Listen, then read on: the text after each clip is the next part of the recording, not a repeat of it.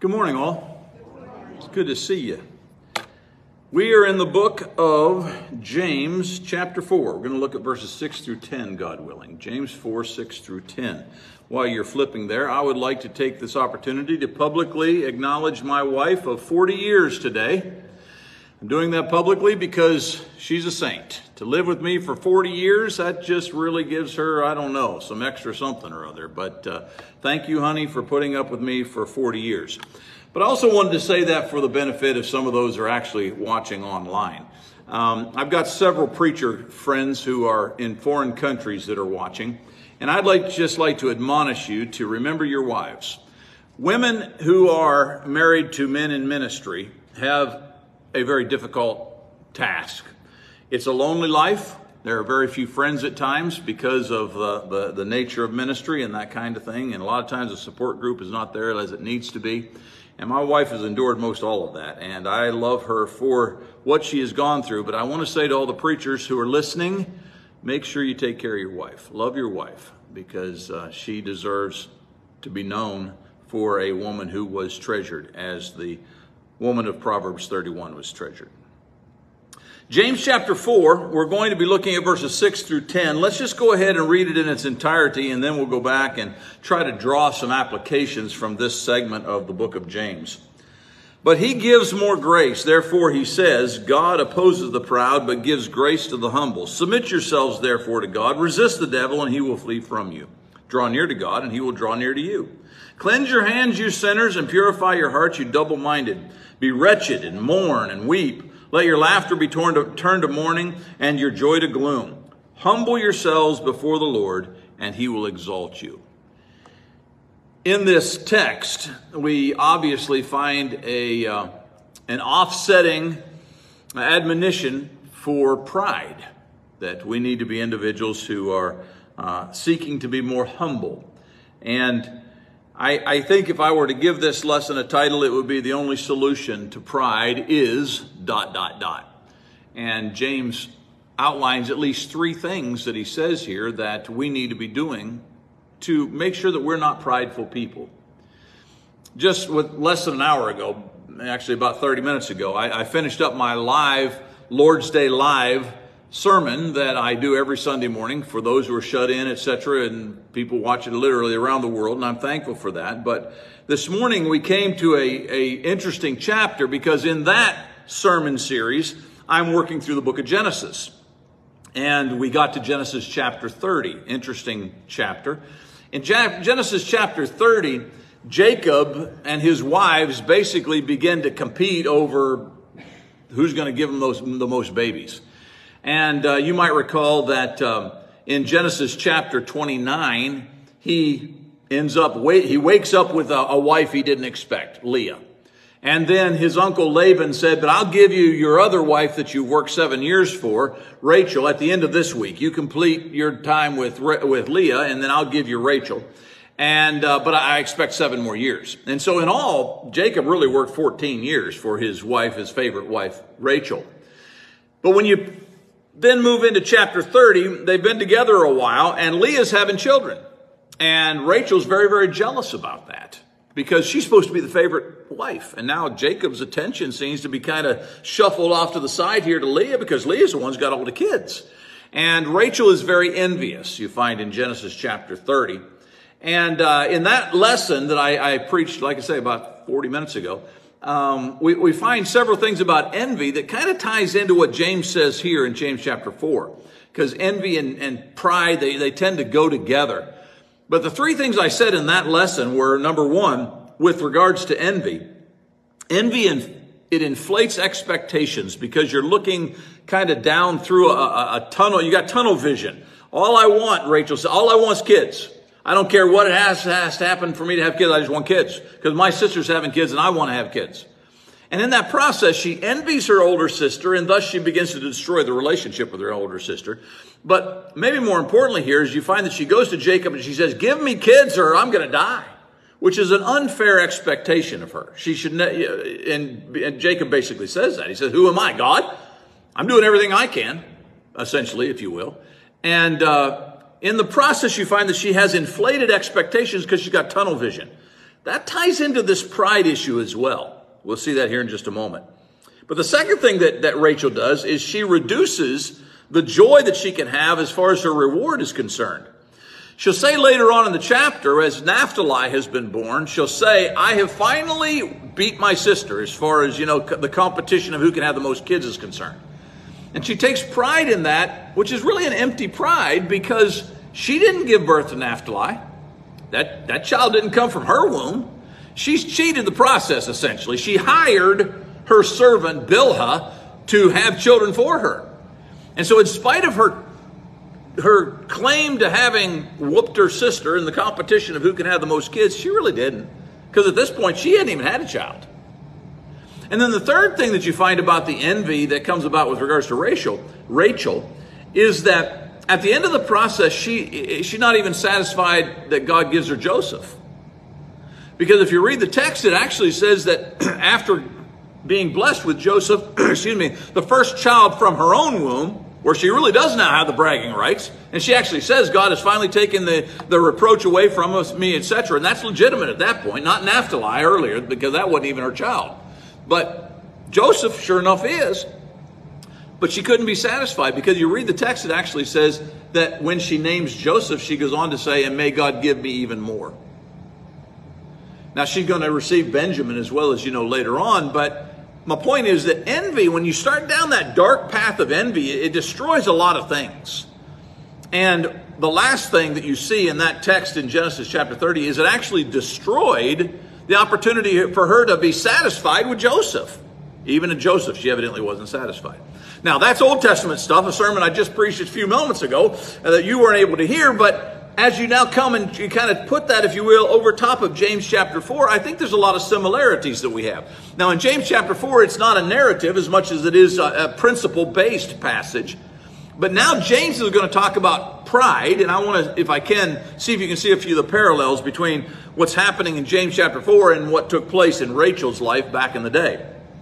When you come to James chapter 4, there's three things that James says you have to do in order to overcome pride which often is a result of envy, uh, jealousy, whatever it may be. The first thing is he says you got to resist the devil. Now, that's a, uh, uh, and I, I, don't, I don't want to say this blasphemously because I don't mean it that way, but that's a cute little phrase to, to a lot of us. And that's all it really is. Resist the devil and he will flee from you. How many times have you heard that? You know, maybe you memorized that as a child, whatever you mean. And so it's kind of a cute little jingle that we put, you know, in our head and we say, isn't that interesting? And the tragedy of that is that it's far more than a jingle. It's not a cute little phrase. This is the line from the Holy Spirit to combat pride. And so don't assign it to just a neat little jingle that you put off to the side and you say, hey, that's a nice principle. No, this is a principle that has to be applied in your life. Resist the devil. All the way back in Genesis chapter 4, you find an interesting story. This is the firstborn of Adam. If anybody should have inherited original sin, it should have been Cain, because he's the firstborn of Adam. Okay? But it's interesting that what God will say to Cain in that context is sin is crouching at your door. It wants to have you, but God will say in conclusion, you must rule over it. In other words, from the point of acknowledging Cain and his ability to rule over sin, all the way down into this present room today, we understand that God has given you the ability to act upon things that are destructive to your physical and spiritual relationship with God. And this is one of them.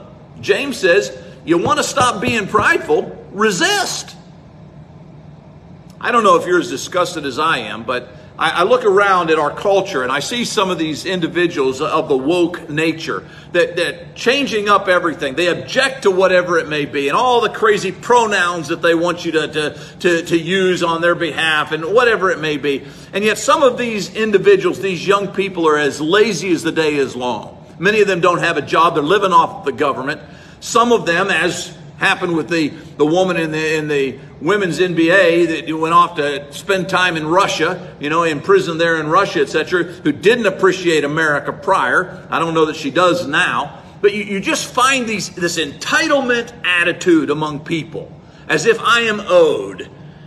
I can lay around my bedroom doing nothing all day long, but I hope that I'm going to get that check from the government to take care of food because I'm owed that. And it disgusts me, as I suspect it does many of you in the audience as well. But are we any different when we find ourselves to be prideful, but we don't have enough gumption to do something about it? Yeah, it, it should disgust us, lazy people living off the government, etc. You know, not making even an effort to, to try to, to take care of life. And uh, yeah, that ought to, that ought to discourage us. But are we any different when it comes to pride? Do we just expect somebody else, you know, they're just going to suck it up because I am who I am and I'm not going to change who I am? Are, are we any different when we lazily approach a subject that all of us struggle with in the room, I suspect? when we lazily approach that subject, refusing to do anything for ourselves. When God says all the way back in Genesis chapter 4, you are capable of ruling over your own sin. So let me just be personal. I got a lot of pride. I can be full of myself. Ask the woman of 40 years. I can I can experience some moments where everything revolves around Sonny Childs, and so sadly to admit, that happens more often than it should. I'm prideful. But that's not really the question because I think everybody in the room could to some degree relate. The question is, what are you doing about it? That's the question. James says here, as he would have said to Leah, uh, excuse me, to Rachel back in the day, had he been alive back then, you need to resist this. And I don't know. Rachel may have. I don't know. But it doesn't give a lot of evidence that she, in her jealousy towards her older sister, did anything other than criticize her husband. How come you're not giving me kids? We've got to be people who take step number one. If you're going to overcome pride, you got to do something. You, what are you doing to resist that nature in your life? Now, he builds on that in his second point. You're going to say, resist the devil, he'll flee from you. And then, if you'll notice, verse 8 is actually the opposite, it's the positive. He's going to say, so you resist on one hand, and then the other hand, you draw near. And so if you're going to resist, don't go in another wrong direction. If you're going to resist, you're not going to, you're going to stop going that way. Go towards God. And so he says in verse 8, draw near to God and he will draw near to you. If we're going to overcome pride, we've got to draw near to God. It's interesting that uh, as you go through the story of Rachel, it does indicate that she evidently had been communicating with God, that she had prayed to God and uh, asked that God would open her womb so that she could have children, etc. And when she gets to Joseph, she really does acknowledge God, that it was God who took my reproach away. See, you, you got to at least appreciate that with regards to Rachel and her tr- attempt to overcome pride. But with regards to what James says, if you want to overcome it, you, have got to do something to, to move in the direction of God. So it's not just enough to say, Satan, I don't want you, I'm not going to focus on being proud. That's good, but that's not enough. You got to fill that void with something positive, and that void has to be God. It, it's like the, uh, the woman who was changing the diaper, and uh, she was over there by the changing table, changing the diaper of her little infant, and her two-year-old boy come to the to the room, and he was standing at the door across the bedroom, and, and he said, "Mommy, I went potty in my my uh, my uh, diaper," and she can't leave the child on the changing table. I've done that, and uh, you're not supposed to do that. They'll roll off, believe me. And anyhow, she can't leave the child on the on the changing table for the boy over there. What's she going to do? Because she can't reach all the way across the room. So she makes that statement, common sense statement that all mothers are good at making. She said, "Son." Come close to me and I will help you. Now, that may not sound too profound to you, but that is exactly the message of Scripture. God says, Draw near to me. Come over here. And so, to the Calvinist who would suggest to you that everything has been pre manipulated by God, I would ask of you, why in the world would he tell us to draw near to him if it's already been pre manipulated by God? God is saying to you and I, in a relationship manner, I want you to do something on behalf of a relationship. I get it. You can't save yourself to the little boy. You can't change your own diaper. I get that. But God says there's something you can do. Come over here to the one who can change your diaper. And so he's calling us to come to him. We do not live a life of irresponsibility, sitting in our spiritual recliners, all cocked back, just letting things happen because God has predestined. The concept of predestination comes up four times in Scripture, and I'm confident the Calvinists have abused it every time with regards to predestination. We as people are not pre manipulated into anything. God may know what we will choose, but even in that, He continues to call, Draw near to me. Come over here, child, so that I can help you. Now, in context, we're dealing with pride. That obviously can be applied to a thousand other things, but in context, he's saying, You got a pride issue? Number one, what you doing about it? Are you resisting the Satan at all? I'm not going to do everything for you. You got to make choices, just like he told Cain. You can rule over this thing. Are you making the right choices? Then, number two, the best choice you can make is don't go that way, come this way. I'm over here. Draw near to me. And then the third thing he says by way of keys to overcoming pride is he says that you come all the way down to verse 10 humble yourselves before the Lord, and he will exalt you. I can't say that humility is one of my long suits. Uh, it needs to be, and in fact, I, I just recently started praying pretty regular about that. I want to be like Jesus. I want people to remember Sonny Childs as being humble. I've got a very dear friend who uh, I can't imagine it'd be too much longer, but what he'll be with the Lord. He seems to be in pretty decent health, but he's in his lower 90s and uh, doesn't live too awful far from him from here, but Cindy knows who I'm talking about. And this guy's about as humble a guy as you've ever met in your life. Just as humble and good. And I want to be like that. I know when he passes, when he is gone, I know that people are going to remember that guy and they'll say, that's one of the most humble men I ever met. I know they will, because that's the way I feel about it. I don't think people are going to say that about Sonny Childs.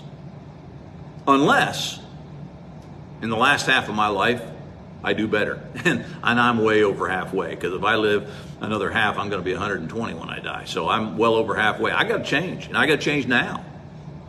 How am I going to change this pride thing? Well, resist the devil. Do something, Sonny. How am I going to change this pride thing? Well, draw near to God. Go His direction, Sonny. How am I going to change this pride thing? Well, I tell you what, Sonny, you need to start right now being more humble in the way that you think, because that's going to produce the way you talk, and it's going to produce the way you act. Start right up here. Be humble. Think humble thoughts. Don't think too much of yourself. Now, I want to come back to, to Rachel, and then I'll shut this thing down. As you flip back now in history to, to Genesis chapter 30 and you see what happens to Rachel with regards to envy, I can't help but connect it to the pride issue here. She was so evidently full of herself, being the favored wife, that she really believed that she could make demands, unreasonable demands upon her husband. Give me kids. And Jacob says, Well, who am I? I'm not God. I'm doing all I can on my end. It's unreasonable because she's full of pride which led to envy. And then, secondly, she also was a person who, because of her pride that led to envy, she made claims, she took confidence, fulfillment, if you will, in empty things. Naphtali comes along and she says, ha, ha, ha, I've shown my sister now. No, you didn't. You didn't even have a child. You borrowed from somebody else to have your kid, who's not even your kid. It was an empty reward, really. And then, number three, with regards to Rachel, because of her pride that led to envy, you find that she wasn't even satisfied with Joseph, it doesn't sound like. I think there's a lot in Rachel to be admired, but this isn't one of them. I don't want to be like that. I want to be humble. I want to give up my pride. So I want to start today to resist the devil, draw near to God, and humble myself before Him. Because did you notice the last part of what I read there? Humble yourselves before the Lord. What's the last part say? He will exalt you. There will be in all of your e- eternal existence, and you will exist throughout eternity, one way or another, but there will not be any statement in all of your eternal existence that will be more powerful, more validating than if you get to hear the words, Well done, thou good and faithful servant. It doesn't matter how many diplomas you have on the wall. It doesn't matter how many times the coach bragged on you for being such a good athlete. It doesn't matter how many times your employer says you're one of the best employees I've got. It doesn't matter how many times mom and dad said, oh, what a good child they are. It's, there will not be a single statement in all of your existence that will mean more to you, be more validating to you than if you hear, Well done, thou good and faithful servant. Because in that moment, James chapter 4 and verse 10 will be fulfilled in your hearing. And he will exalt you, he will lift you up because you were humble. I want to be humble. Pray for me.